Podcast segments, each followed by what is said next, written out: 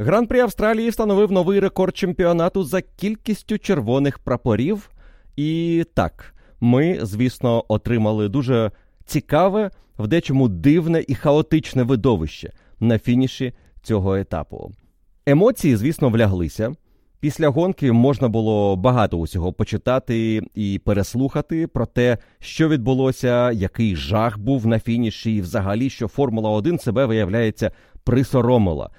Я скептично ставлюся до таких коментарів і маю сьогодні декілька аргументів, які, сподіваюся, вас переконають або принаймні дозволять вам подивитися з іншого боку на те, що сталося, які рішення приймала дирекція гонки, і чому насправді усі ці рішення були абсолютно правильними за регламентом, за духом тієї Формули 1, яку ми маємо останнім часом.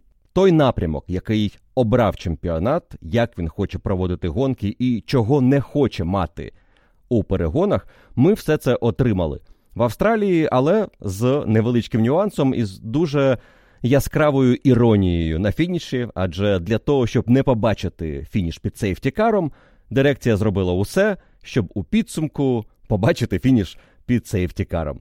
Ось про це будемо говорити сьогодні, але звісно, не лише про контроверсійне завершення гонки, про червоні прапори, рестарти і так далі. Ми, звісно, поговоримо про те, як Макс Верстапен виграв цей етап і чому перевага Red Bull була такою впевненою, але можливо не такою великою, як про це продовжують говорити суперники.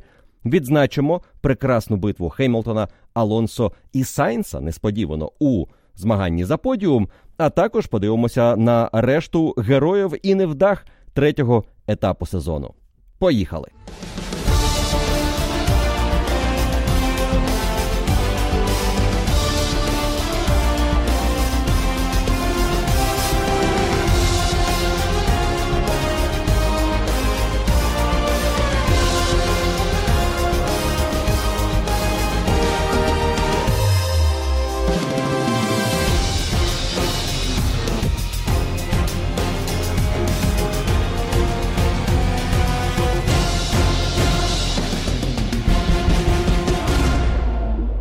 Давайте поговоримо про слона у кімнаті, про червоні прапори, рестарти, хаос наприкінці гонки та фініш під сейфтікаром. Це не зовсім хронологічний порядок подій, але ми в F1 подкаст ніколи і не робили акцент на тому, що потрібно зберігати певну хронологію того, що відбувалося в гран-прі. Зрештою, кожен із вас подивився гонку дивився кваліфікацію і знає, що і коли було. Тут ми маємо проаналізувати те, що сталося, зрозуміти, що і чому відбулося, і зробити певні висновки із третього етапу сезону.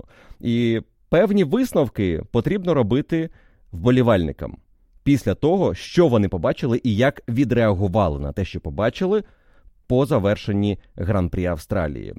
Три червоні прапори. Так, це рекорд Формули 1. Загалом із 87-го року гран-прі Австрії у нас лише п'ята гонка, де були три старти з місця. Австрія 87-го року, Бельгія 90-го, і потім вже досить відома історія гран-прі Тоскани у 20-му році в Муджело, Саудівська Аравія у 21-му році і Австралія 23-го. Використання червоних прапорів дирекцією гонки для того, щоб зупинити етап і дати рестарт, останнім часом помітна фішка перегонів в тих умовах, коли необхідно витратити досить багато часу для нейтралізації завад на трасі: уламки, гравій, аварія, будь-що, що може змушувати пелотон кружляти за сейфтікаром. І те, на що багато хто плювався після Абу-Дабі 21-го року, мовляв, Майкл Масі поспішив, потрібно було дати завершувати під сейфтікаром. Такими були правила. Насправді ми тоді розбирали, що правила не були чітко прописані, і тоді у директора гонки було право інтерпретувати, скільки колових він взагалі може випустити в одне коло із лідером. І лише після 21-го року в регламенті є чіткий пункт, який зобов'язує усі колові боліди повернутися. Але тоді в умовах інтриги сезону, напруги фіналу чемпіонату, директор зробив те, що просили його боси команд, спортивні директори, і насправді просили і вболівальники. Давайте робити усе для того, щоб фінішувати під зеленим прапором, щоб була боротьба на фініші, щоб ми не мали ось цих тупих фінішів під жовтими прапорами, під сейфтікаром, де все вже зрозуміло за 5 кіл до завершення гонки, але пілоти продовжують кружляти. Тому з'явилося ось це бажання нейтралізувати гонку, зупинити червоним прапором і дати рестарт. Особливо тому, що кожен рестарт з місця це одна окрема інтрига, яка дуже приваблює вболівальників. Погодьтеся, ви усі або переважна більшість з вас обожнюєте старти. Це найбільш емоційний і інтригуючий момент кожного гран-прі. І якщо цих стартів буде за етап більше ніж один, це краще, це цікавіше. І перед фінальним стартом, який перетворився на хаос на гран-прі Австралії, я впевнений, більшість із вас вже точно прокинулися. Кофеїн уже не був потрібен, тому що ми були у захваті. Що станеться далі? Два кола до фінішу. Це буде спринт, це буде Баку 21-го року. Це буде практично Бразилія 19-го, якщо пригадуєте, хоч там не було старту з місця, але там був теж пізній сейфтікар, і рестарт, і купа різних стратегій, і просто феєрверк подій.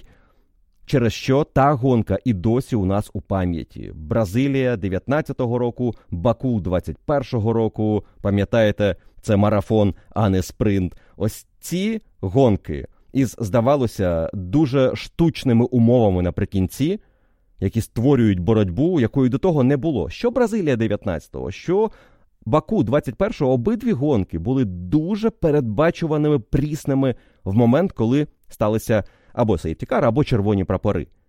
І потім виникло те шоу, про яке ми продовжуємо згадувати, і називати ці гонки одним із найкращих у конкретних сезонах. Австралія 23-го могла бути такою ж гонкою, і вона майже такою стала, тому що не було причин не отримати щось подібне до Баку 21-го і на останніх колах гонки в Мельбурні. Ми могли побачити феноменальний фініш, спринт на два кола із боротьбою, обгонами, вильотами, аваріями. Власне, от вильоти і аварії і сталися, і вони зупинили етап ще раз. Тепер уже остаточно. Статистика використання червоних прапорів в гонках за останні 23 сезони із 2000 року дуже красномовна. У 2000-му такий випадок був один на етапі в Монако. У 2001-му два. Німеччина та Бельгія. У 2002-му не було. У 2003-му Бразилія, гонка, яка була зупинена червоним прапором і не відновилася. Далі четвертий, п'ятий, шостий роки жодного червоного прапору. Сьомий лише один. Восьмий жодного червоного прапору. В дев'ятому, десятому роках по одному червоному прапору. В одинадцятому два червоних прапори.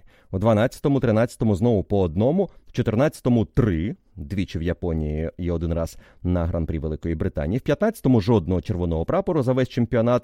Потім аж 4 у 16-му, два із них в Бразилії, один в Бельгії, один в Австралії, і один червоний прапор на гран-прі Азербайджану у 17-му році. Потім два роки поспіль, 18-19, червоних прапорів не було за весь чемпіонат. І потім розпочинається нова ера Формули 1. Ковідний 20-й рік, під час якого вже сталися зміни у тому, як Формула 1, дирекція гонки бачать гран-прі, в яких необхідно застосовувати сейфтікар, щоб нейтралізувати гонку. І тоді було прийнято рішення, що краще для цього робити старти з місця. У директора гонки з'явилася взагалі можливість організовувати старти з місця, тому що раніше за таких умов старти були ходом після сейфтікару. Але Формула подумала, чому б не влаштовувати більше стартів у ситуаціях, які потребують зупинки гран-прі.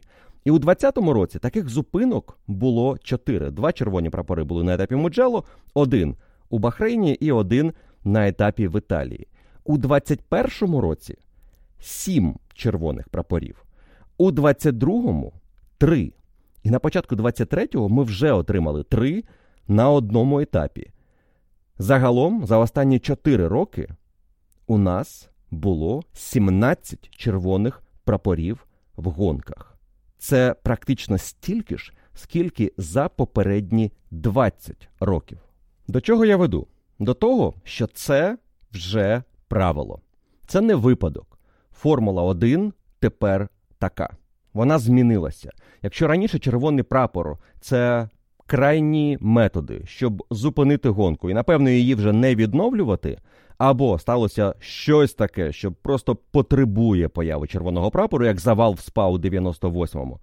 Нині червоний прапор це фактично альтернатива сейфтікару. Якщо поява сейфтікару необхідна для того, щоб попрацювати на трасі, і ця робота буде виконуватися хвилин 10, а можливо більше, це червоний прапор. Сейфтікар з'являється тільки за необхідності притримати пелотон, можливо, 3, 2 кола, 4 максимум. Але якщо потрібно перебирати трасу, маршали на трасі, техніка на трасі, ми зупиняємося, ми чекаємо і потім робимо рестарт. Це вже правило останніх сезонів, тому абсолютно не було несподіванкою, що директор вивісив червоний прапор після аварії Алекса Албана.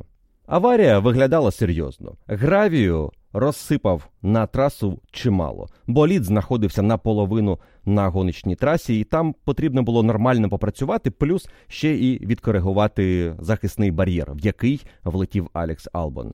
Це робота не на 5 хвилин, це початок гонки. Чому б не зупинити її і не дати гонщикам ще один рестарт? Чи справедливо це відносно тих, хто під першим ще сейфтікаром поїхав на підстоп і замінив гуму, тому що виявився найкмітливішим або найхитрішим і збирався їхати до кінця на своєму харді? Чи справедливо це відносно тих, хто під другий сейфтікар встигли поїхати на підстоп, а потім з'ясувалося, це червоний прапор, і вони втрачають усю свою перевагу? Ні несправедливо. Але перегони, спорт це не про справедливість, це про використання нагод, шансів, вміння ними скористатися в умовах правил гри. Правилами гри сучасної Формули 1 є зупинка гонки, коли директор вважає, що це необхідно. Після аварії Алекса Албана він вважав, що це необхідно. Зупинка гонки сталася. Так, ми обнулилися по гумі. Всі, хто намагалися перехитрити суперників на сейфтікарах, виявилися у програші. Таке буває. Іноді ти програєш, іноді ти виграєш. Згадайте багатьох гонщиків, приклади яких можемо навести за останні 3-4 роки. Той же Гаслі феноменально виграв за рахунок зупинки гонки в Монці у 20-му. Але цього разу той же П'єр Гаслі на останньому рестарті виявився одним із найбільших невдах усього етапу. Такі речі трапляються. Це нормально. Зрештою, це частина гри. Що гонщики значно важче сприймають, це червоний прапор після аварії Кевіна Магнусона. І переважна більшість із них відзначили, що це виглядало спробою створити шоу на пустому місці. Макс Верстапен сказав, що достатньо було віртуального сейфтікару або ж максимум сейфтікару реального, і можна було прибрати трасу. Але також він відзначив, що я ж не мав усієї картини, не знаю, що насправді відбулося. Директор гонки більше мав бачити і розуміти, і тут є момент, про який ми напевно ніколи не дізнаємося. Що було мотивацією? В першу чергу директора гонки вивісити ось цей другий червоний прапор після аварії Кевіна Магнусона, або спробу створити ще один старт, тому що є причина це зробити, або дійсно та кількість уламків і та аварія, яка не виглядала чимось драматичним була причиною для серйозної роботи на трасі, і цю роботу неможливо було виконати швидко. І ось тут ми повертаємося до того, з чого ми розпочинали: небажання Формули 1 і небажання команд, які тисли на Формулу 1 на Міжнародну автомобільну федерацію, завершувати гонку під сейфті-каром. Якби цей сейфті-кар з'явився після аварії Кевіна Магнусона, майже гарантовано гонка завершилася під жовтим прапором, під сейфтікаром, тому що у нас уже були колові, і у нас було мало кіл до фінішу. І навіть якщо уявити, що сейфтікар виїжджає після аварії Кевіна Магнусона, він збирає пелотон, це перше коло. Після аварії це 54-те коло гонки. Після цього маршали починають прибирати це ще ну, хоча б одне коло, це 55-те коло гонки. І далі за 56 і 57 дирекція пропускає колових повернутися в одне коло з лідерами. І до 58-го кола ми за найкращого можливого сценарію отримуємо рестарт на передостанньому колі. Це найкращий можливий сценарій, який насправді не факт, що можна було реалізувати. Що можна було реалізувати, це зупинити гонку і мати гарантовані декілька кіл до фінішу. Тому, коли на 54-му колі з'явився сейфті-кар, щоб нейтралізувати гонку, а пілоти, наприклад, серед них Льюіс Хемілтон, почали скаржитися на уламки на трасі, дирекція досить швидко прийняла рішення про червоний прапор. Це сталося на 55-му колі. Отже, залишалися 56, 7 і 8 коло гран-прі, одне із яких буде колом виїзду із Пітлейн і формування стартової решітки. Тож у нас планувався фінал, спринт цієї гонки на два кола. Повертаючись до теми мотивів директора гонки, той факт, що у нас спершу з'явився сейфтікар, потім був фідбек від пілотів, і потім червоний прапор. Це говорить про те, що не було бажання за будь-якої нагоди створити червоний прапор і зупинити гонку, і зробити ще один старт.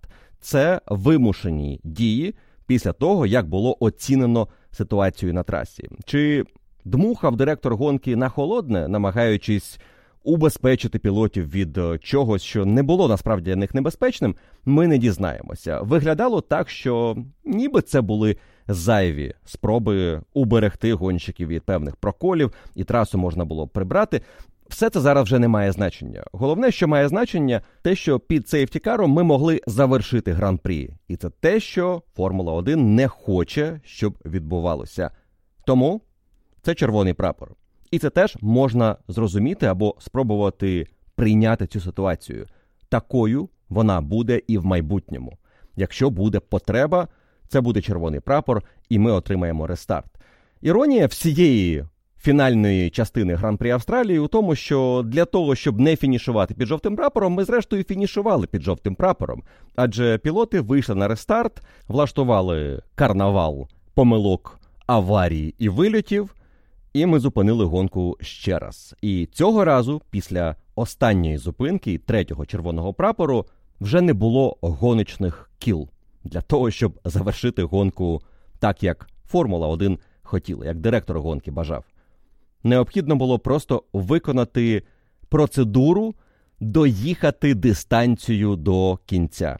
57 кіл вони подолали. Залишалося останнє коло, і воно точно мало пройти під сейфтікаром, який вивозив полотон на коло підготовки стартової решітки, але цю решітку так і не формували, тому що це було останнє коло.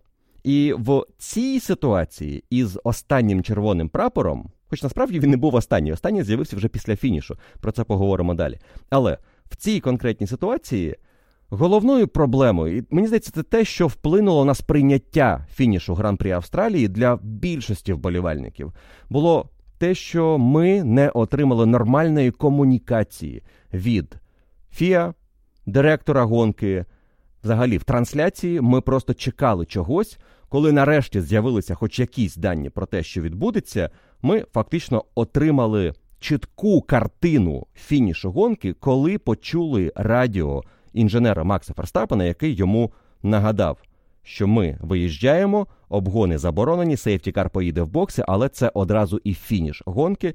Тож ми просто перетинаємо лінію фінішу, гран-прі завершено. І для того, щоб дочекатися очевидного завершення в тому порядку, який вже був визначений, ми витратили хвилин 20, а можливо і більше. Ми просто чекали того, що вже було відомо. Перемоги Ферстапена, але формально на трасі.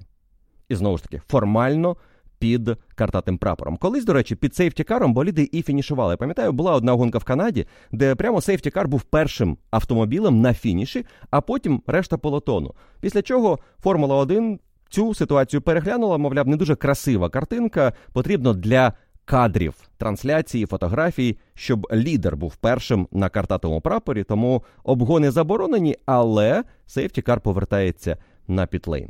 І про це можна було чітко сказати і пояснити одразу, коли це було відомо директору після третього червоного прапору. Цієї комунікації не вистачило, хоч для цього не потрібно багато. У нас Ще згадайте, в 21-му році із директором гонки по радіо спілкувалися і боси команд, і спортивні директори, майже хто завгодно. Що заважає директору гонки взяти мікрофон і продиктувати ту інформацію, яку він уже має, ту процедуру, яка буде завершувати гран-прі? Що заважає Формулі 1 показати кадри із кімнати, де знаходиться директор або стюарди, які приймають рішення, і заявити: ситуація наступна. Через те, що у нас залишилося одне коло, це коло буде формальністю. Ми виїдемо на трасу, але це завершення гран-прі. Порядок буде таким, яким він був на попередньому старті, тому що ми зупинили гонку майже одразу, і ми не можемо чітко визначити інші позиції. Так, ті, хто вилетіли і розбилися, на жаль, для них гран-прі завершився. Решта займають свої позиції в правильній черзі, виїжджають на одне коло. І таким чином ми завершуємо гран-прі. Переможець уже відомий, але ми процедуру маємо виконати. Ось ця проста комунікація зняла більшість напруги по завершенні гран-прі. Ні, звісно, залишилися б незадоволені, і це, мабуть, нормально, тому що ми все одно по-різному сприймаємо те, що відбувається, і комусь, в принципі, не подобається те, які рішення приймаються дирекцією гонки, і взагалі всі ці зупинки, воно виглядає як казна що. Чи справедливо давати старт з місця наприкінці гонки? Мабуть, головне питання по завершенні гран-прі Австралії. І на мою думку, ні, це несправедливо. Але як ми говорили на початку, спорт не може бути абсолютно справедливим. Спорт може намагатися дати оптимальні шанси усім учасникам і мінімізувати вплив несподіваних факторів, певного рандомайзингу, який фактично і відбувся у нас. Ось цей останній старт це рандомайзинг. Ми вийшли на спільний рестарт, сталася аварія, і не одна, вильоти, позиції перетасувалися. Ще гіршим підсумком цього етапу було б те, якби ми отримали фінальний порядок пілотів за результатами того фінального старту, де усі порозбивалися, повилітали, і ми б отримали. Четверте місце Ніко Хюлькенберга, правильно, чи навіть третє місце, можливо, Хюлькенберга, враховуючи позицію Сайнса, і п'яте місце Юкі Цуноди, яке взагалі могло стати четвертим місцем. І взагалі казна що могло відбутися, якби ось це зберегли, тоді б обурення було, я думаю, ще більше. Так, зупинки наприкінці гонки виглядають дуже несправедливими з однієї важливої причини. Вони суттєво впливають на результат, який гонщики завойовували, виборювали, досягали протягом усієї дистанції. Червоний прапор на восьмому колі гонки це тільки початок гран-прі. Ми ще нічого не визначили. Так, хтось по стратегії постраждав, але ще багато кіл попереду. Червоний прапор на 55-му колі за три кола до фінішу це вже щось, що пахне спробою створити шоу, аніж спробою справедливо визначити результат гран-прі, який вже майже визначений. Ми вже знали переможця гонки. Ми вже знали, напевно, хто буде на подіумі, мабуть, навіть в певному порядку. Але цей фінальний рестарт ставив під питання кожну із позицій. Можливо, Формулі 1 потрібно подумати про таке правило, як рестарти під червоним прапором ми можемо влаштовувати лише до половини дистанції гран-прі. Якщо проїхали більше, рестарти тільки за сейфтікаром. І питання тут не в тому, що сейфтікар має бути на трасі кружляти із пелотоном, і ми таким чином з'їдаємо дистанцію. Ні, давайте зупинимо гонку. Чотири кола до фінішу, окей, зупинили гонку. Всі поїхали на пітлейн, стоять, чекають, прибрали трасу, прибрали уламки. Виїжджаємо за сейфтікаром, але даємо старт ходом. Тому що він дає можливість пілотам, які виборювали всю гонку свою перевагу, її ну, якось зберегти, її отримати і спробувати реалізувати, продовжувати реалізувати. Так, всі розриви нівельовані. У нас знову з'являється боротьба. Хтось, можливо, навіть отримує шанс за рахунок стратегії, в когось залишилися софти, в когось їх немає. За рахунок стратегії виграти позицію. Так, таке може статися. Але принаймні старт ходом в порядку, який визначений гонкою, яка тривала більшість дистанції, але раптом була зупинена червоним прапором, виглядає справедливішим рішенням.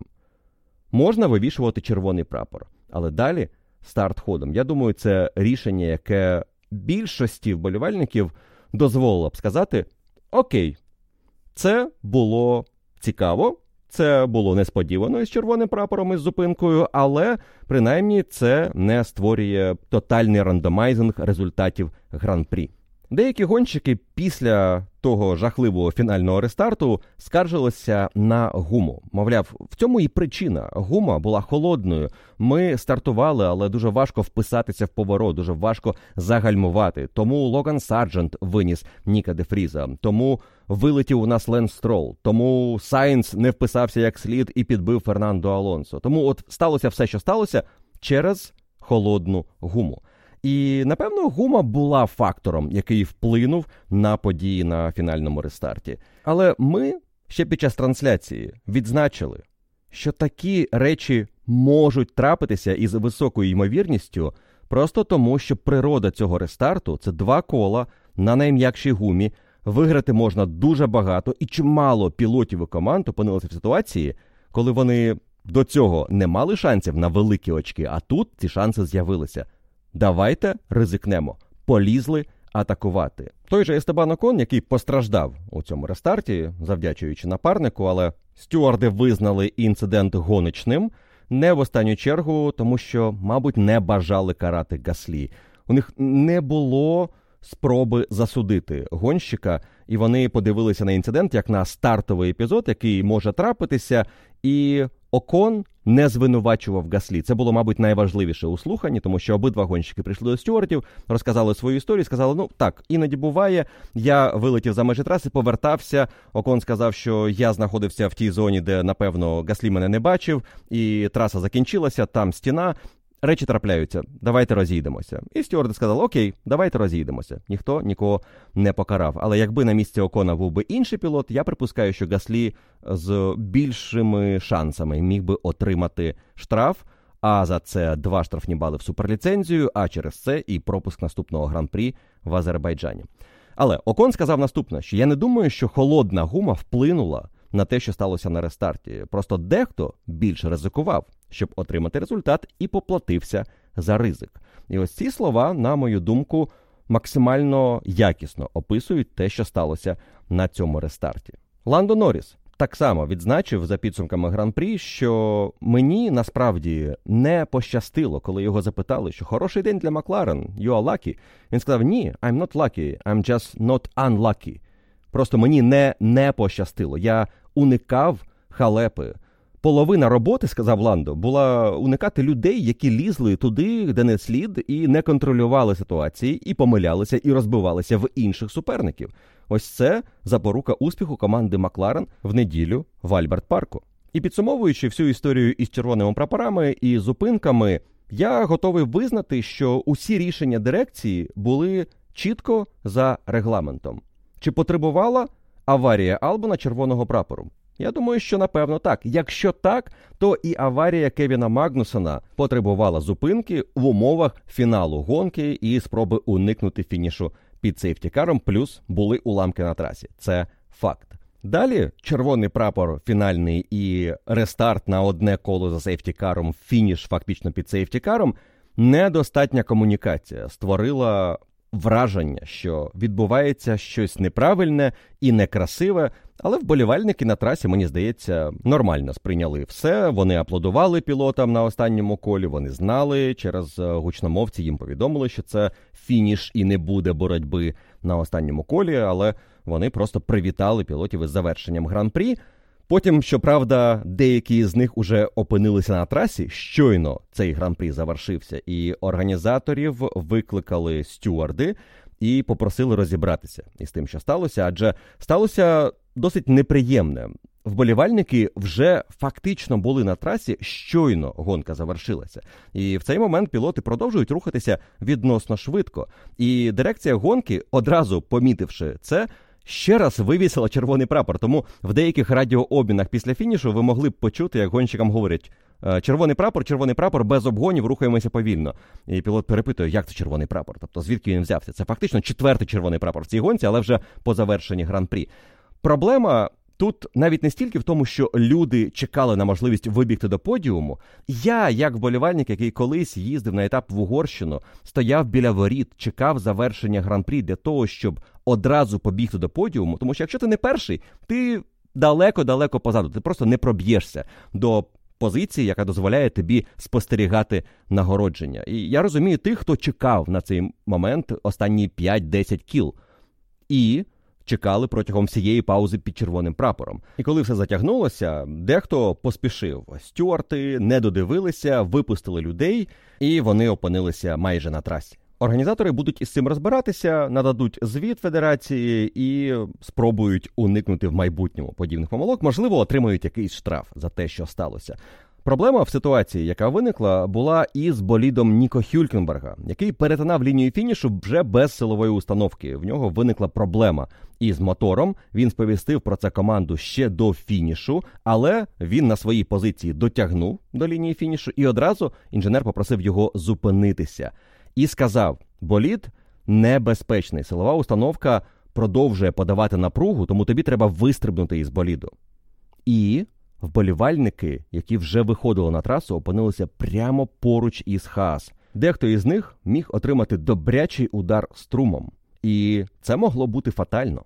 Ось такі речі, звісно, могли б суттєво затьмарити події навіть такого гран-прі Австралії, який для багатьох був ну, майже фарсом і катастрофою для Формули 1. Чемпіон MotoGP Кейсі Стоунер написав у Твіттері, що Формула 1 себе зганьбила, і вона забула, що таке спорт, і зробила зі спорту шоу. В дечому з ним можна погодитися, але я вважаю, що головні рішення до яких були претензії, насправді були прийняті згідно правил Формули 1 і того, якими бачать перегони, дирекція гонки і самі учасники чемпіонату. Тож до цих речей стюарди не мають претензій, але був один момент на першому рестарті, коли виникла небезпечна ситуація через те, як рухалися боліди, готуючись до формування стартової решітки. Це сталося через те, що Джордж Рассел трішки затримався, виїжджаючи із Пітлейн. І попереду Ніко Хюлькенберг далеченько вже від'їхав. І він, Рассел, і за ним решта гонщики почали наздоганяти пелотон. Але після шостого повороту сейфтікар вимкнув вогні і поїхав в бокси. З цього моменту, в умовах рестарту з місця, лідер має право диктувати темп. І Льюіс Хемілтон уповільнився. Він не хотів прискорюватися, він почав збирати за собою пелотон, і виникла велика різниця у швидкості між тими, хто був за Льюісом і хто нас доганяв. І тому Кевін Магнусон ледь не розбився у цей момент, і багато пілотів свої позиції навіть змінили на якусь мить. І після розгляду ситуації стюарди визнали, що Кевін Магнусон не винен. Джордж Рассел так само, мовляв, ну трапилося. Він не зміг одразу виїхати. Якась затримка була технічна, але він теж не винен у тому, що відбулося. Льюіс Хеймлтон теж не винен, тому що він мав право рухатися повільно. Але це правило потрібно переглянути. І стюарди дали рекомендацію Формулі 1, точніше, Міжнародній автомобільній федерації, яка правила встановлює, передивитися це право лідера тримати той темп, який він бажає. І, можливо, у нас формування стартової решітки невдовзі зміниться, і весь пелотон буде рухатися за сейфтікаром зі швидкістю сейфтікару аж до останнього повороту, і лише потім сейфтікар заїжджає на пітлейн, а стартова решітка формується гонщиками самостійно, як вони це роблять після прогрівочного кола. І насправді я не бачу причин, чому не зробити це вже наступної гонки, якщо буде такий випадок із червоним прапором. І взагалі це абсолютно нормально. Тобто давати лідеру диктувати темп в умовах такого старту. Це трішечки, мабуть, зайве. Тепер уже видно, що подібні ситуації можуть бути аварійними. Тож зміни, якщо стануться, будуть швидкими і безболісними. Ще один момент, який стосувався стюардів потенційно у цій гонці, це останній старт Макса Ферстапена. Дехто із болівальників звернув увагу і розмістив фотографії у Твіттері. Вболівальники були на трасі і зробили фото, де болід Макса Ферстапена на старті знаходиться на білій смузі, яка визначає його положення на стартовій решітці, і, можливо, навіть трошечки далі. Там різні були кадри, різні погляди на те, як виглядає боліт на стартовій решітці. І з гелікоптера виглядало, що Макс ніби переїхав, і це мав би бути рестарт або штраф за те, що він знаходиться неправильно на своїй позиції. Але стюарди подивилися на цей момент і визначили, що там порушення не було. Макс колесами знаходився на білій смузі, і вона ця біла смуга ще визначає його положення на стартовій решітці. За нею, якби знаходилося колеса, це було б уже проблемно. Орієнтиром для гонщиків, коли вони визначають своє положення боліду на старті, є жовта смуга, яка видна із кокпіту, і вона приблизно вказує, де мають знаходитися колеса, центральна вісь. Але це не обов'язково має бути це положення. Головне, щоб гонщик не виїхав за межі намальованого стартового слоту, що Макс і зробив. Тому проблем із його фінальним стартом не було. Але були проблеми із його першим стартом у гран-прі, де Ферстапен віддав лідерство і навіть другу позицію вже за перші три повороти. Гонщики Мерседес кинулися атакувати Макса Ферстапена і блискуче зреагували на стартові вогні. Джордж Рассел миттєво вийшов у лідери, а Льюіс Хемілтон скористався шансом тиснути на Ферстапена в третьому повороті і. Він, як і Макс Ферстапен, чітко знав, хто в якій ролі тут знаходиться. Ферстапен, який опинився на зовнішній траєкторії і розумів, що контакт може коштувати йому гонки, і йому не варто боротися із тим, кого він в підсумку може пройти на трасі. І Льюіс, який знав, що Макс знає, що Льюіс Хемілтон може ризикувати більше, тому що він знає, що Макс може втратити більше. Така хороша покерна партія була розіграна між Льюісом та Максом в третьому повороті. І, хоч Макс потім сказав, що він мене виштовхав за межі траси, є питання до того, як застосовують ось те правило. Мовляв, якщо ти на апексі повороту раніше. То ти маєш право на місце на трасі. І пам'ятаєте, в Сільверстоуні минулого року Перес дуже грубо атакував. Ну, здавалося, грубо атакував Льюіса Хемілтона на фіналі гонки, але він був раніше на апексі, і тому він мав право розширювати траєкторію і не залишати ширину траси своєму супернику. Тут, ніби як Макс, мав право на ширину траси, а Льюіс йому не залишив. Але насправді це перше коло не відбулося нічого драматичного, не було контакту. Макс залишився на трасі, так програв позицію, і мені здається, стюарди правильно все розцінили. Взагалі, всі епізоди, які були ну, хоча б трішки спірними, стюарди чітко розмежували. Це гоночний епізод, а ось це порушення. При цьому, програвши позиції, Макс знав, він їх відіграє. У нього є швидкість проти Мерседес. Вона буде відчутною у зоні ДРС. Ми це бачили ще по Джеді. Перевага не була аж такою шаленою, як на минулому етапі, але щойно з'явилася ось ця зона ДРС. Ферстапен і вийшов у лідери у боротьбі з Льюісом Хемілтоном. До цього моменту уже Джордж Рассел відправився на пітстоп під сейфтікаром, замінив гуму на хард і сподівався стратегічно переграти Макса Ферстапена і свого напарника Льюіса Хемілтона, і навіть поборотися за перемогу. Але потім сталися усі інші події, і червоний прапор в першу чергу, які і унеможливили. Такий розвиток ситуації для Джорджа Рассела. Ферстапен після цього рестарту, після червоного прапору номер 1 дочекався активації зони ДРС на 13-му колі пройшов Льюіса Хемілтона, і те, що він зробив далі, дало привід багатьом після гонки написати Red Bull приховують свою перевагу. Вони мають такий запас, що ви і не уявляєте. Вони просто не намагаються їхати швидко. Адже Макс Ферстапен на 13-му колі, пройшовши Льюіса перед дев'ятим поворотом, за 5, навіть за 4, давайте рахувати, 10, 11, 12, 13, ну і окей, 14 поворот це ось той вихід на пряму старт-фініш, який майже поворотом і не рахується. Але за 5 поворотів, за третину кола, Макс Ферстапен привозить Льюісу Хеймлтону 2 секунди. Ось цей результат дав привід сказати: подивіться. Ось що вони можуть. Це ось той етап в Бахрейні, коли Ніко та Льюіс по 2,5 секунди у кожного суперника вигравали на рестарті після сейфтікару. І Ферстапен може те саме. Перевага у нього величезна. Рассел після гонки скаже, що Red Bull мінімум 7 десятих має переваги над найближчими суперниками. Вони просто не хочуть її демонструвати. Чому до цього твердження і до цієї ситуації є питання у мене? Давайте подивимося ще раз, що відбулося далі після цієї атаки Ферстапена, які результати він показував і що показував Льюіс Хеймлтон.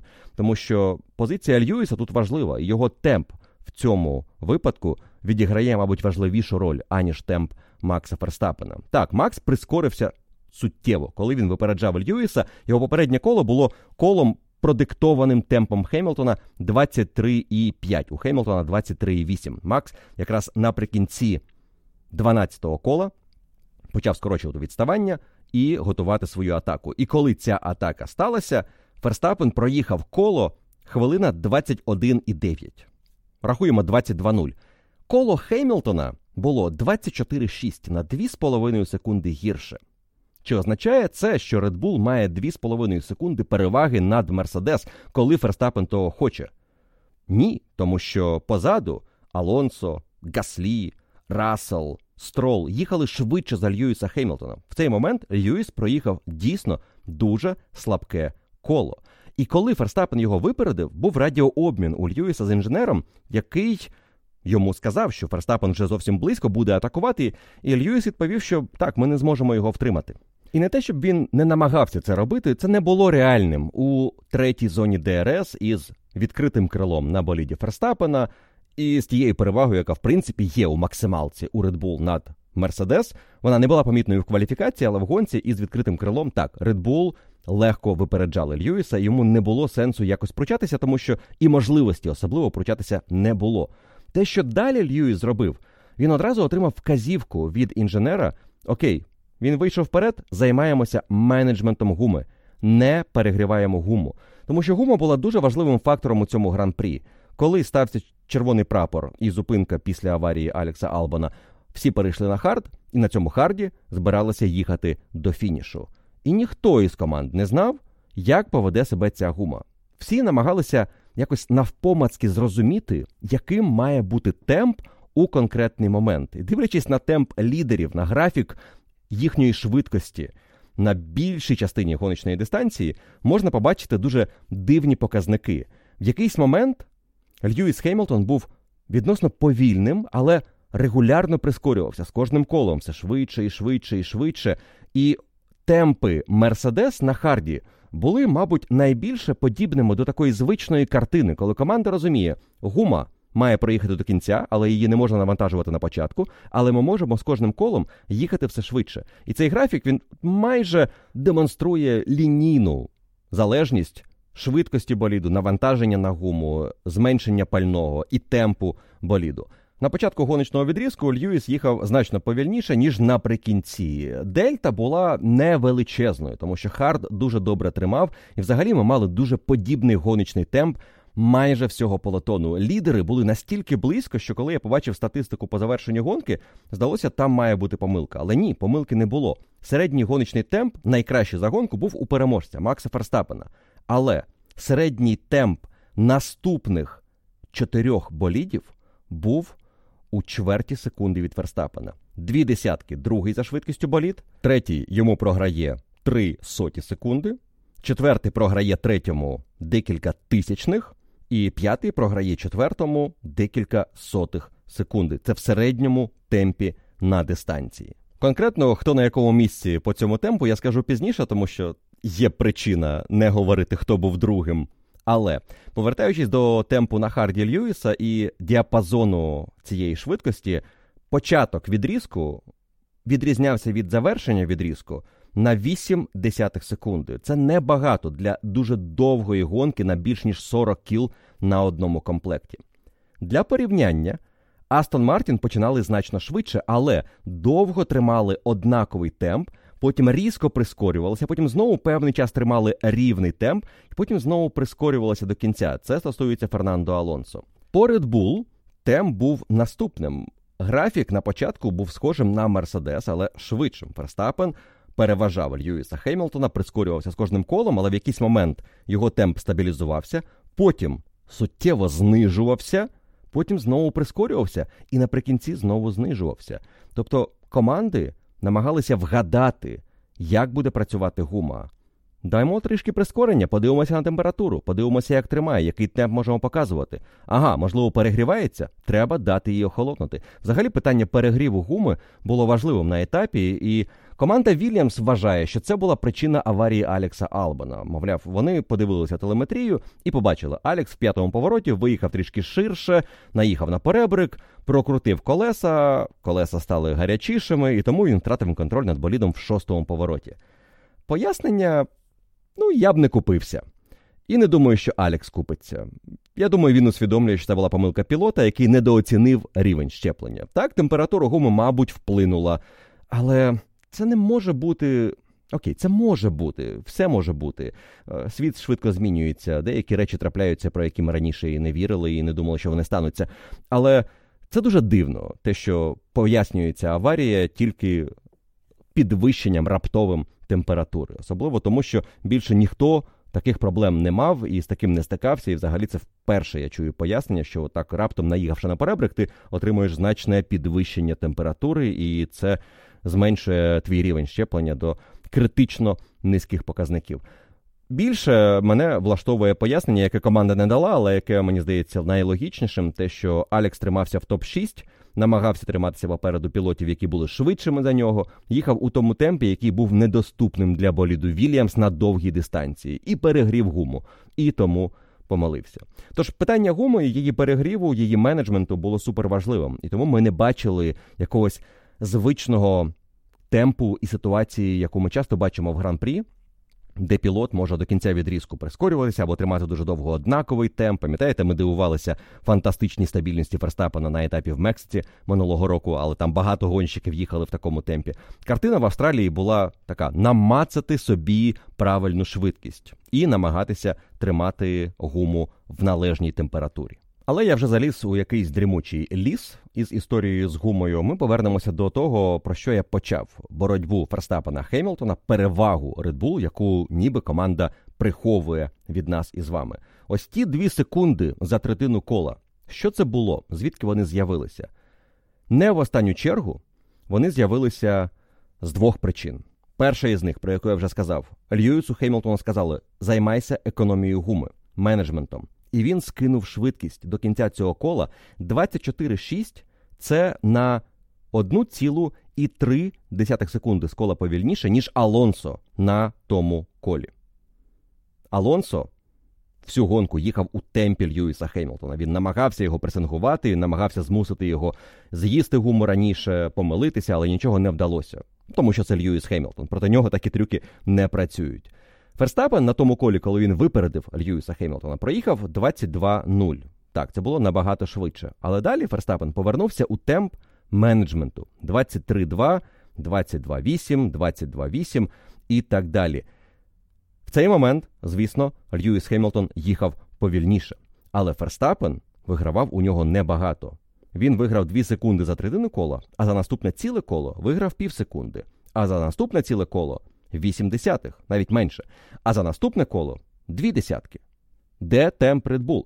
Звісно, Ферстапен, випереджаючи Льюіса, мав перед собою важливе завдання. Ось та друга важлива частина цієї історії про дві секунди. Йому треба було виїхати із зони ДРС, не дати Льюісу триматися за ним, якщо така нагода буде. І ми бачили протягом гонки багато прикладів, як пілоти, яких обганяли, залишалися за суперниками, тому що зони ДРС аж чотири дозволяли це робити. Той же Гаслі тримався за Сайнсом, за Гаслі трималися гонщики. Всю свою боротьбу Норріс провів саме у такій групі.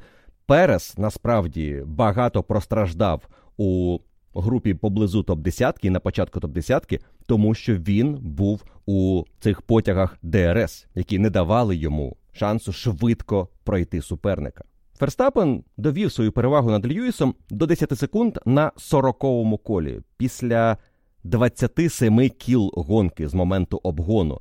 Він поступово збільшував перевагу. І так хтось може як контраргумент сказати, що він не бажав їхати швидше, але це також і бажання команди, яка має перевагу виграти гонку за мінімальних зусиль. Джекі Стюарт, Джим Кларк були відомі тим, що намагалися виграти гонку мінімальними зусиллями. Тоді були інші часи, інші перегони, інша техніка, і гонщик більше впливав на те, що він робить із болідом, і чи може цей болід доїхати до кінця. І небезпечнішими були гонки для життя в першу чергу. Але це звична історія для видатних чемпіонів. І тих, хто знає, що сезон довгий, якщо ти попереду, тобі не треба їхати на максимумі кожне коло. Так, це не настільки яскраво. Колись Кімі Райконен за кермом Макларен у 2005 році видавав фантастичні гран-прі. Лідируючи, він збільшував перевагу з кожним колом по секунді з кола, привозив за 30 секунд найближчому супернику. Команда постійно на нього кричала: Кімі, не потрібно, не жени. А йому це було в кайф. Це інша людина, інша ситуація. І можливо, тому в нього було стільки сходів, і тому в нього лише один титул. Ферстапен і Red Bull чітко розуміють, що так, є перевага, ми її отримали, ми вийшли вперед. Треба лідирувати, збільшувати цю перевагу, але можливо не демонструвати усього, що є. І навряд чи лідери демонструють все, що вони можуть в сучасній Формулі 1. Це трішки інші перегони. Нема сенсу зараз, якщо ти перший і вже маєш перевагу, відриватися. Треба виграти мінімальними зусиллями. Силові установки у нас обмежені на сезон, та й взагалі з надійністю нині проблема є майже у кожної команди. Тому так, я теж думаю, що Red Bull не показали всього, що могли в Австралії. Але чи є у них 2 секунди з кола переваги, або ж бодай там 7 десятих секунди з кола переваги?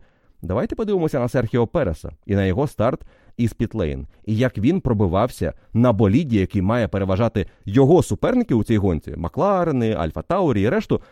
На секунди півтори, мабуть, так? Півтори секунди мають бути точно запасу. Ну, нехай одна секунда. Зверніть увагу на Серхіо Переса і його боротьбу з Ландо Норрісом. Вона відбувалася починаючи із 24-го кола, коли Чеко вийшов на дев'яту позицію, і Ландо знаходився в 5,5 секундах попереду. Перед Чеко нікого, окрім Ландо. Ландо їде в максимальному темпі, який може за кермом свого Макларен. Серхіо мав би зараз отримати секунду з кола і за 4 кола під'їхати до Ландо Норріса. Серхіо Перес 5-секундне відставання, 5 і 3 секунди відставання від Ландо Норріса скорочував до, увага, 42-го кола. 42 коло Ландо Норріс вперше опиняється під загрозою активної ДРС у Серхіо Переса. Практично 20 кіл Перес скорочував відставання від Ландо Норріса. Так, менеджмент гуми, всі про нього думали. І Red Bull в тому числі. І Серхіо знав, що йому доведеться їхати ще довго до кінця. Але якби ця перевага в дві секунди була, або навіть секунду, ну чи не захотів би Серхіо швидше зробити це діло і потім уже займатися менеджментом? Він не міг їхати швидше. Так, більшість скіл у нього були швидшими за Ландо. Але наскільки? Три десятки, дві, чотири, знову три, знову дві, іноді навіть повільніше. Це темп Red Bull проти Макларен. Я не кажу проти Мерседес або Астон Мартін. Ферстапен фактор, який впливає на те, що демонструє команда Red Bull на чолі пелотону. Це те, що треба так усвідомлювати. Ферстапен має скількись десятих над пересом. Скільки саме ми не знаємо точно. Від етапу до етапу це буде змінюватися. Можливо, це пів секунди, який Ферстапен привозить, тому що це Ферстапен, і він з болідом робить щось інакше за Серхіо Переса. Можливо, це менше. Але я б не драматизував ту перевагу, яку Red Bull мали, просто акцентуючи увагу на 2 секунди, які Макс привіз Льюісу на 13-му колі. Але я б і не применшував того факту, що Red Bull мають перевагу над усіма, і із Ферстапеном за кермом, особливо якщо Макс стартує першим або в групі лідерів, у суперників команди Red Bull мало шансів на перемоги на старті цього сезону. Що буде далі? Побачимо. Але поки що ми побачили Бахрейн, Джеду, Австралію, три різні траси, три різні підходи до налаштувань. Кожна гонка демонструвала перевагу Red Bull і Ферстапена. І те, що найбільше має непокоїти суперників команди Крістіана Хорнера, перевага Red Bull в гонці зростає. Це дивна тенденція. Останнім часом Формула 1 мала зовсім інший вигляд. Команди можуть бути більш розкидані по кваліфікації, але в гонці мають ближчі показники середньої швидкості. І в Австралії ці показники були досить близькими. Я вже говорив про те, що середній темп багатьох болідів був в районі двох десятих відставання від Ферстапена, але майже весь пелотон був настільки близький за темпом, що ось ця перевага в дві десяті Ферстапена над рештою виглядає гігантською. На фоні того, що відбувалося на гран-прі Австралії. І знову ж таки, в кваліфікації ми маємо дві десяті, три десяті переваги Red Bull, але в гонці ця перевага збільшується. Мабуть, востаннє так відчутно таку перевагу в гонці в умовах більш-менш конкурентного пелотону. Я не кажу про супердомінантні сезони Мерседес на початку турбоери, але востаннє, коли сильна команда мала в кваліфікації проблеми, але в гонці цих проблем не було від слова взагалі, це Феррарі у 2002 році. Там було багато поулів Вільямс, там були поули інших команд. Кваліфікації нічого видатного в гонці темп, який неможливо було зупинити.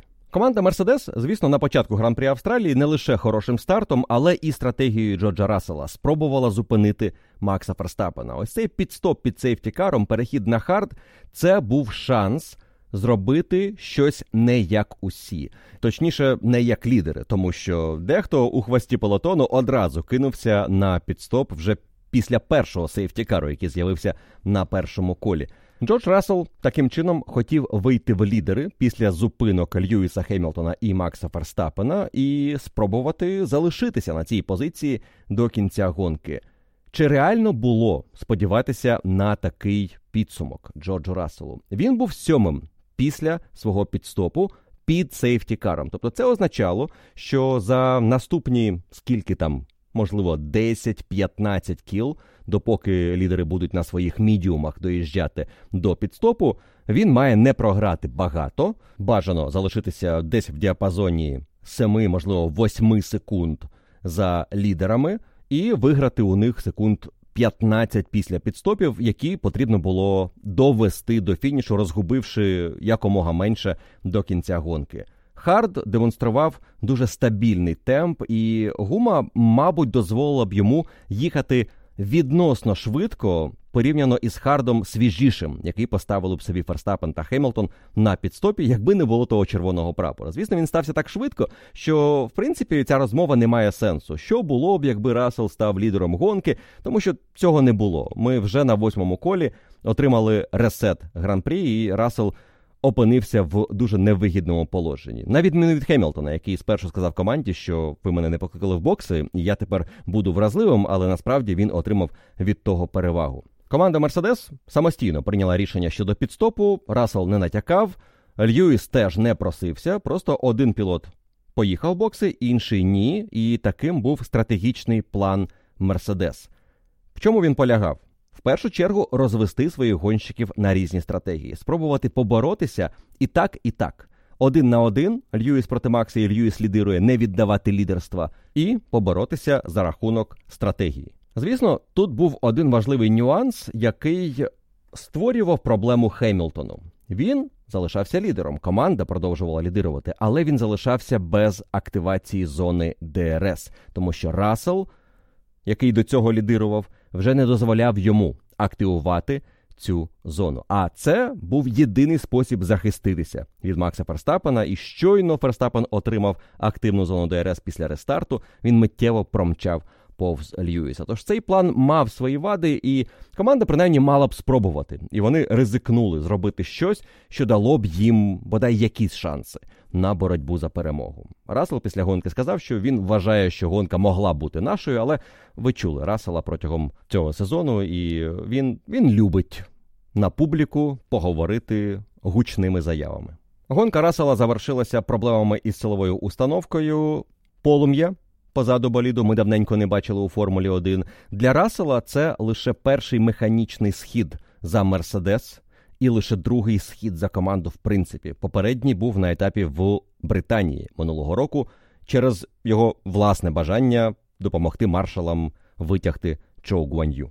Команда Астон Мартін завдяки сходу Джорджа Рассела отримала шанс вирватися на друге місце у Кубку конструкторів, набравши більше очок за Мерседес. І вони цим шансом скористалися. Загалом у Астона на старті сезону все прекрасно. Вони вже завоювали більше очок, ніж за весь минулий чемпіонат.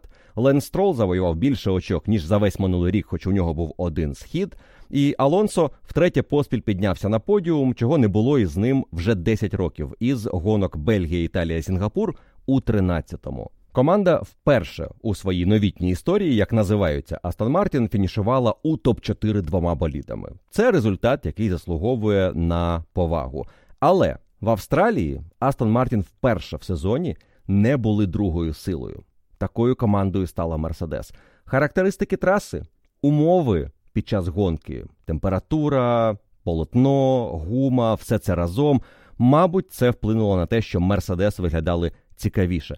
Але Алонсо намагався. Алонсо робив усе від нього залежне, щоб тиснути на Хеймлтона, і йому не вдалося створити проблем для гонщика Мерседес.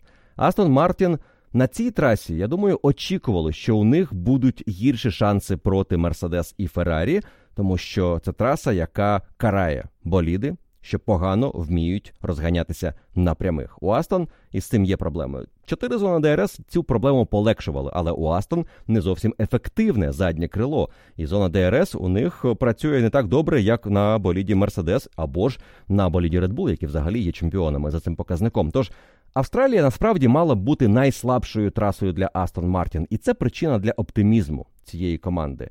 Вони не знали, чого очікувати від цього сезону. Після тестів були думки, що вони можуть бути в групі, яка боротиметься десь за Red Bull. Вони опинилися в цій групі взагалі на першому місці, стали другою силою на перших двох гран-прі, і вони майже були другою силою на третьому етапі, а за очками дійсно стали другою командою, набравши більше за будь-кого, окрім Red Bull. Астон Мартін після Австралії можуть собі сказати, сезон розпочався блискуче. Вони пройшли, мабуть, його найважчу частину. Далі буде процес оновлення. На етап Баку я впевнений, вони привезуть деякі цікаві рішення, які дозволять зробити боліт ефективнішим на прямих, тому що багато трас вимагають цієї ефективності. якщо Астон буде прогресувати, а у них є для цього ресурс. Вони були сьомою командою минулого року. Вони можуть витрачати чимало часу для розробки цього боліду, і вони це будуть робити. І поки Мерседес чекають на свої оновлення десь в Імолі, поки Феррарі розбирається, що у них з'явиться на боліді десь в Імолі або Іспанії, Астон Мартін будуть набирати хороші очки. І старт сезону для них дійсно блискучий. Австралія була просто хорошою гонкою. Стролу пощастило із фіналом цього етапу. Топ 4 йому не світило. Але якщо дивитися на те, як проводив цю гонку Ленс Строл, то він цілком спокійно їхав у топ-6. Його середній гоночний темп був якраз на шостому місці серед усіх пілотів. У Алонсо був на четвертому місці. До речі, Алонсо у цьому сенсі свої шанси реалізував краще. Пілот, який раптом опинився вище і за Алонсо, і за Хемілтона, і за Переса, і за Строла, це Карлос Сайнс. Його гоночний темп був другим за швидкістю після Макса Ферстапена. Саме він програв рівно дві десяті секунди у середньому темпі лідеру і переможцю цього гран-прі. І з одного боку може видатися, що це не зовсім логічний розвиток подій, і в гонці ми цього не бачили. Хоч насправді проблема була в іншому.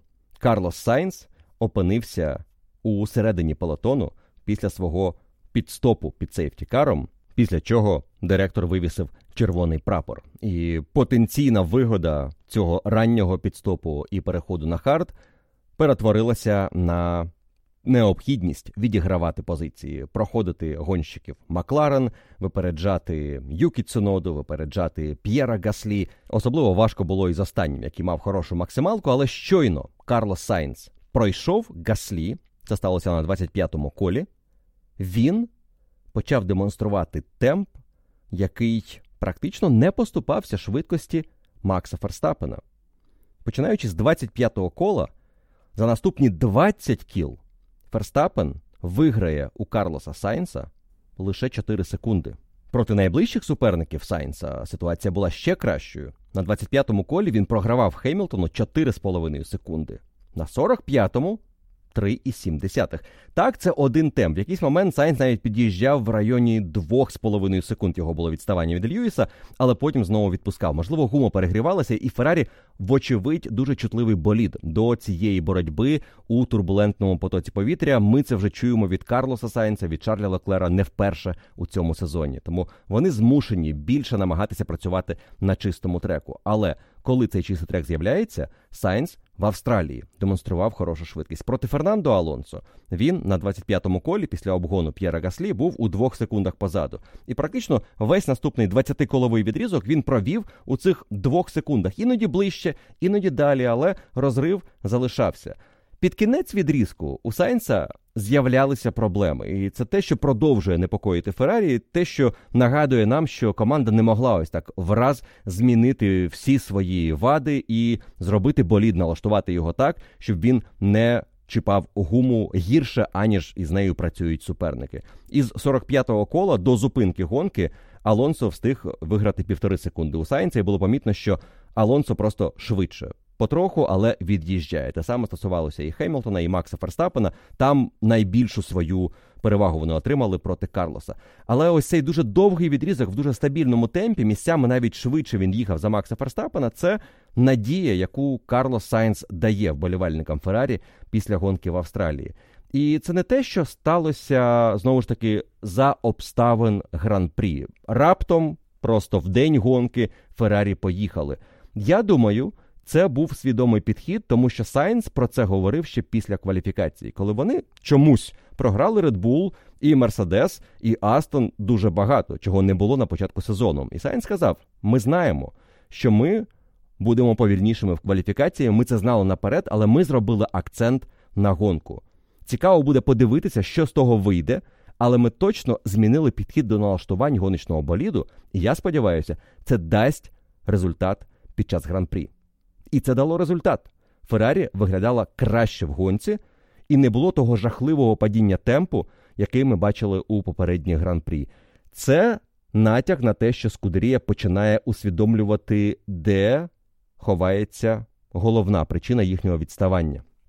Це не означає, що вони зможуть все виправити і стати лідерами або боротися з Red Bull, або принаймні бути чистою другою командою чемпіонату найближчим часом, тому що, вочевидь, зараз вони змушені балансувати між швидкістю в кваліфікації і швидкістю в гонці. І якщо ти в кваліфікації змушений віддавати позиції, в гонці тобі буде важче, тому що Феррарі не дуже ефективна на прямих.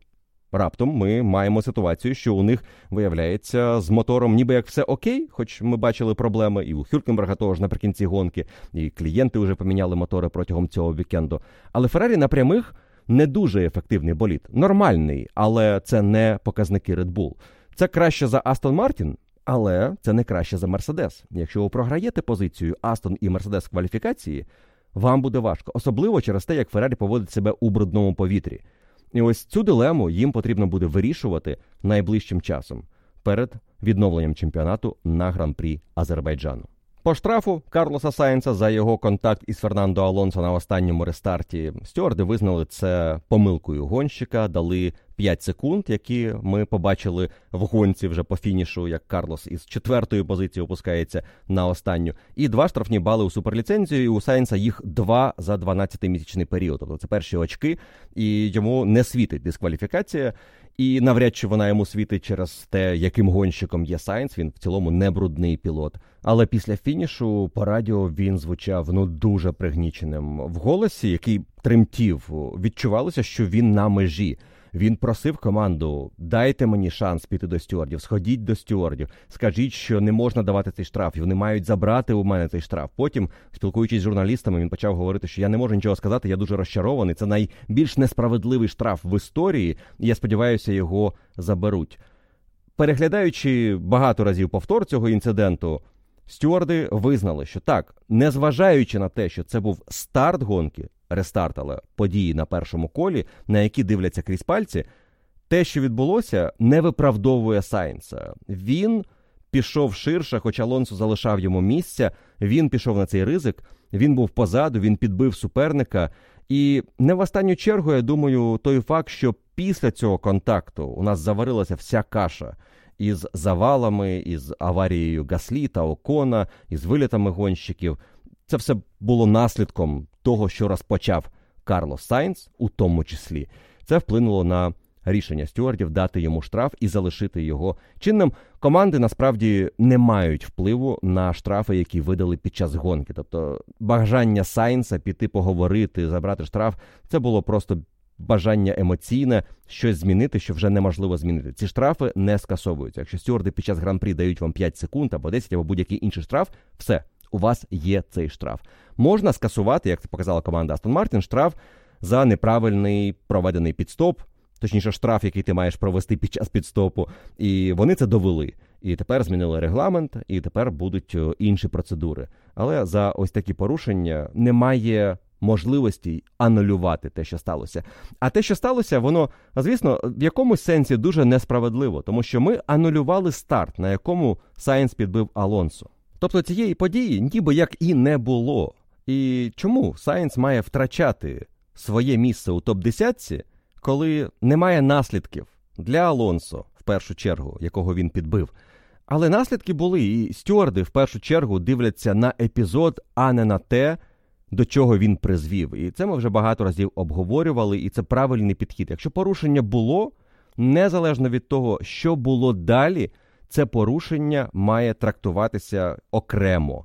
Це дуже важко сприйняти головою, тому що немає окремих подій, вони всі якось взаємопов'язані. І насправді те, з чим була пов'язана ця помилка Карлоса Сайнса, напевно, і вплинуло на рішення стюардів. Його помилка, розворот Алонсо, хаос за ними, виліт Гаслі, повернення Окон, який уникає Алонсо. І намагається проїхати Гаслі, контакт, знову аварія, знову червоний прапор. Ми знову переглядаємо ситуацію на цьому гран-прі. Дійшов до цього моменту і усвідомив, що можливо я на початку, от в тій великій частині про всі зупинки і рестарти, не торкнувся теми апеляції команди Хас до результатів гонки. Якщо там воно було, я зараз не знайду цього швидко і. Просто не хочу намагатися знайти цей конкретний епізод, переслуховуючи весь подкаст, який записаний. Вибачте, якщо я вже про це говорив. А якщо не говорив, чудово згадав вчасно, тому що епізод із Сайнсом це частина історії, чому команда Хас подала протест на результати гран-прі. Вони вважали, що стартову решітку не можна було формувати за підсумками попередньої стартової решітки, тому що всі боліди перетнули першу лінію сейфтікару. Цей прецедент із лініями сейфтікару, які розташовані на заїзді в бокси і на виїзді із боксів, вони перетинають всю трасу. Це часові сегменти, це ті зони, які дають чіткий таймінг, де знаходиться кожен із болідів. І про цю зону із другою лінією сейфтікар багато говорили. Перед рестартом на британському гран-прі минулого року, тому що тоді, коли червоний прапор вивісили, не всі боліди встигли перетнути цю лінію сейфтікару, тому не було сформовано новий порядок. І тому ми повернулися до початкових позицій на рестарті. Те саме сталося і на етапі в Австралії, але не з причин, що всі не перетнули другу лінію сейфтікару, а тому, що ця друга лінія сейфтікару знаходиться майже одразу після старту на підході до першого повороту на виїзді із боксів. І на момент появи червоного прапору, звісно, всі боліди вже були за цією білою лінією. У директора гонки виникла інша проблема. Коли вивісили червоний прапор, пелотон ще не завершив перший сектор, тобто не було ось цих чітких положень пілотів по завершенні першого сектора, але, звісно, було положення на даних GPS, було положення на картинці. Ми могли б зробити зупинку кадру і подивитися, хто на якій позиції в момент появи червоного прапору. Але дирекція гонки, а точніше, стюарди, коли відповідали на цей протест команди Хас, аргументували відхилення протесту тим фактом, що так, команда права. За правилами Формули 1 в регламенті записано визначати положення стартової решітки потрібно в останній доступний момент, коли чітко по таймінгу ми розуміємо, що боліди знаходяться ось у такому порядку, і останнім доступним таким моментом має бути друга лінія сейфтікару. Але у директора гонки було обмаль часу в конкретному випадку з'ясовувати, хто на якій позиції, тому що це неможливо було зробити чітко, враховуючи той факт, що у нас пілоти розбивалися, вилітали за межі траси, і червоний прапор з'явився майже одразу. Щойно боліди перетнули цю другу лінію сейфтікару, і перетинали вони її у боротьбі за позицію. Якщо подивитися на скріншот моменту перетину білої лінії сейфтікару для команди Хас, яка апелювала, що позиція Хюльгенберга має бути вищою за Ландо Норріса, і тому на рестарті він мав би бути вищий, і тому позиція на фініші, відповідно, має бути вище. Він на пів корпусу попереду Ландо, перетинаючи цю смугу. Серхіо Перес у цей момент випереджає Ленса Строла. Це ще одна боротьба, яка могла б змінитися на фініші, якщо б протест команди Хаас задовільнили. Але далі пілоти знаходяться в не зовсім визначених положеннях, адже дехто всередині першого повороту внутрішню траєкторію має, хтось має зовнішню.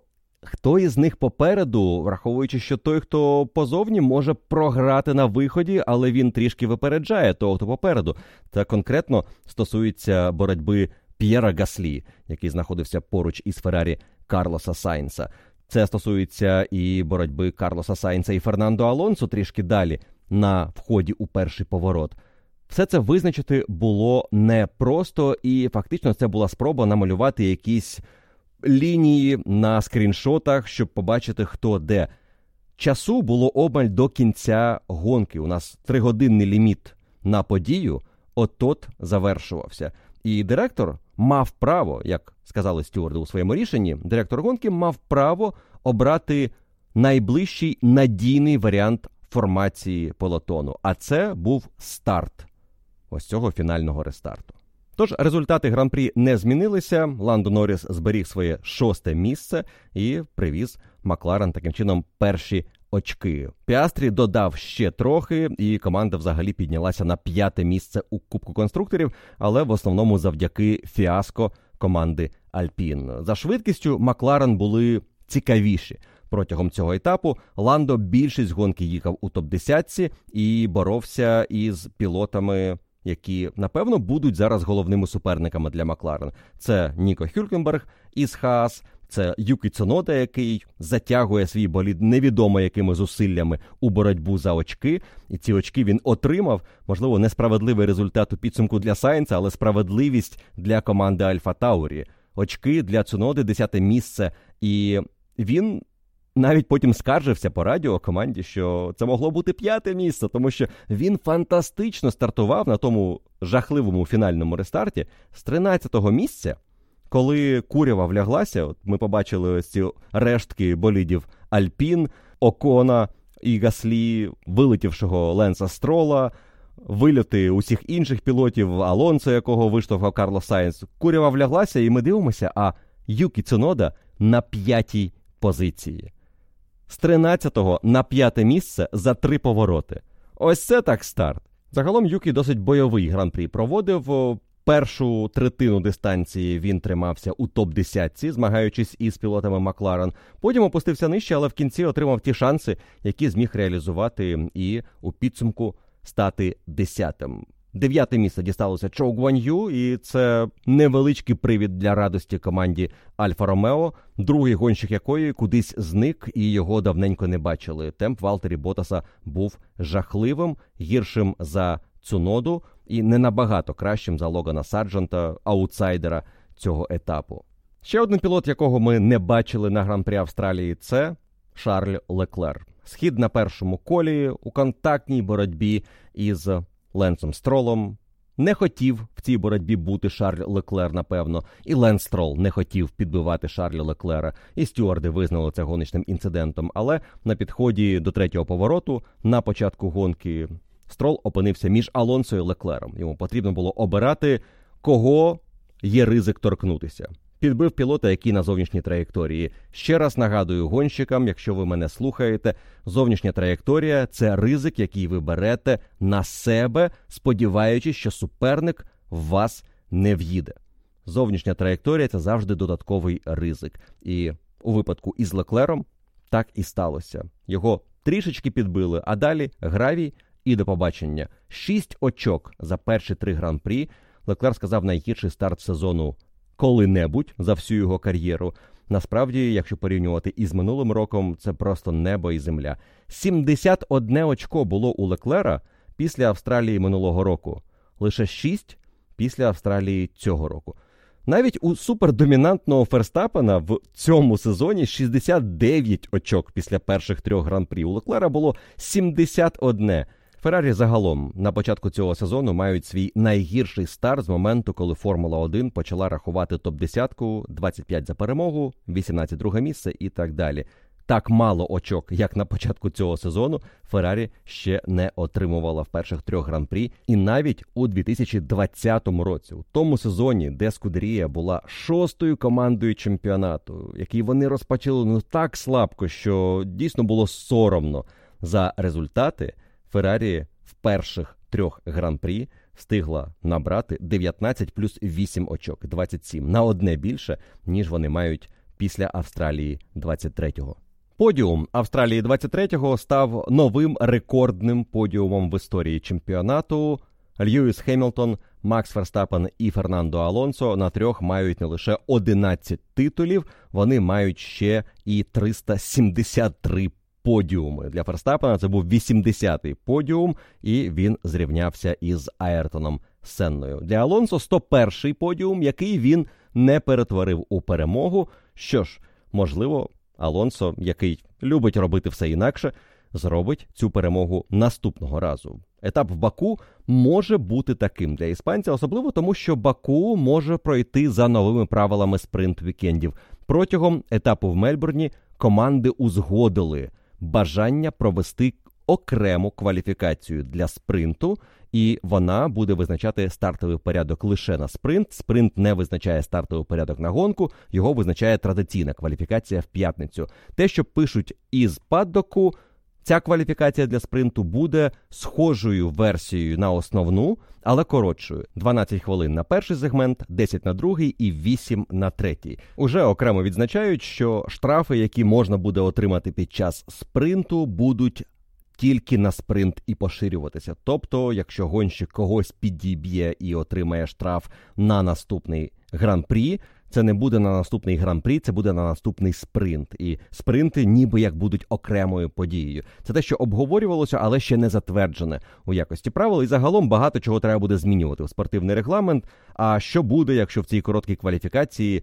В якомусь із сегментів, наприклад, в останньому не встигнуть показати час. Станеться якась аварія, червоний прапор, а потім не буде часу завершити сесію. Яким буде порядок на спринт за підсумками другого сегменту, чи можливо якось інакше. Все це мають прописати перед етапом в Азербайджані, але в мене є враження, що формула настільки активно взялася за цей формат і хоче його змінити, і здихатися вільної практики в суботу, яка нікому не потрібна, і створити ще одну подію, яку ми з вами захочемо подивитися. Тож думаю, це станеться до Азербайджану 4 тижні. Формула і Міжнародна автомобільна федерація спробують все узгодити. І Цілком можливо, наступний спринт-вікенд буде за новими правилами. І цілком можливо на вуличній трасі в Азербайджані ці нові правила, більша кількість активних гоночних сесій, які щось значать, дві кваліфікації, спринт і гонка. Це майже гарантує нам ще більшу кількість червоних прапорів, і цей сезон цілком може встановити абсолютний рекорд. У нас було сім у 2021 році, ще чотири залишилося до цього показника, а ми тільки на третьому етапі сезону. Цей випуск доповнять ваші запитання. Я впевнений, ви маєте теми, на які потрібно поговорити, запитання, на які потрібно дати відповідь після гран-прі Австралії. Напишіть все це у коментарях під цією публікацією на Patreon і обов'язково почитайте запитання інших, проголосуйте за них лайком, і таким чином ви мені допоможете визначитися, які запитання мають потрапити у випуск F1 Podcast Q&A, який вийде традиційно для цього сезону у вівторок ввечері. Дякую вам за увагу протягом цього вікенду. Спасибі за привітання із п'ятиріччям F1 Podcast. Ця дата 2 квітня. І на честь цього свята, а для мене це свято. Я дуже вдячний вам за те, що ви створили цю подію в моєму житті. Ви слухаєте цей подкаст, він вам подобається. Ви даєте свій фідбек і ви бажаєте знати більше про Формулу 1. Тому подкаст і існує і продовжує розвиватися. І сьогодні, на честь п'ятиріччя, він буде одразу відкритим для всіх, не лише для учасників клубу, але і для решти фанатів Формули 1. Дякую, що слухаєте. Дякую, що дивитеся Формулу 1. Ми з вами почуємося вже зовсім скоро у наступному випуску F1 Подкаст.